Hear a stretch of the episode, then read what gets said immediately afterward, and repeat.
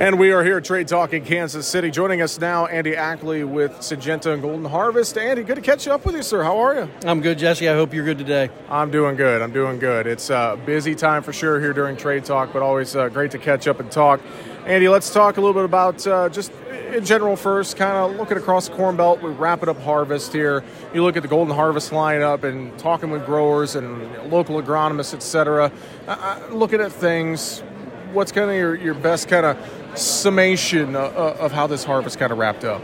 So certainly in, in a lot of areas it was challenging, but one of the things that surprised me is based on the way the year started, um, the dry period that we had over the summer, I'm actually very surprised at how well yields actually uh, have done this year. Uh, certainly, you know, some areas may not be so as as lucky, but overall, the yields are pretty good. Uh, the Golden Harvest corn portfolio performed exceptionally well this year. Um, so overall, you know, I think corn did pretty good this year, and we learned a lot. And I think that's what's key is, you know, for growers to understand which products work the best on which acres, but also for us to understand that as well.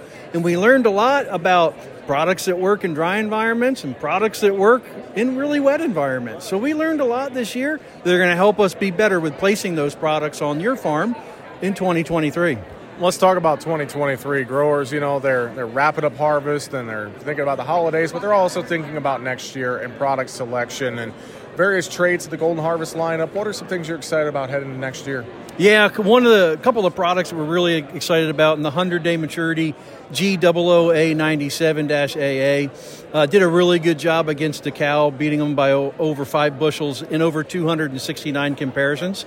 And on the later side, G11V76, 111 day corn, out yielded Pioneer by about two and a half bushels in over 55 comparisons. So a couple of products, you know, really broad acre products, um, did a really good job this year. But I think for 2023, what we really need to be focusing on is A, know what your soil samples look like. So pull some soil samples, make sure you're getting that stuff tested so we get the nutrient back in the soil. B, choose hybrids for the right acre. It's great to have a few broadly adapted products that kind of work in multiple different environments, you know, for insurance, but also look at the specific fit of products on, on your droughtier soils, on your better soils, and make sure we get that fit right so that 2023 is a great yielding year for you.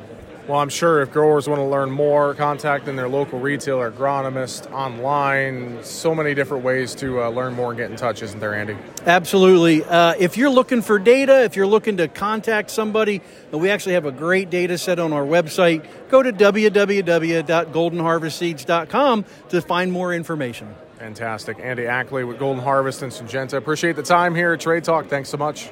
Thank you, Jesse.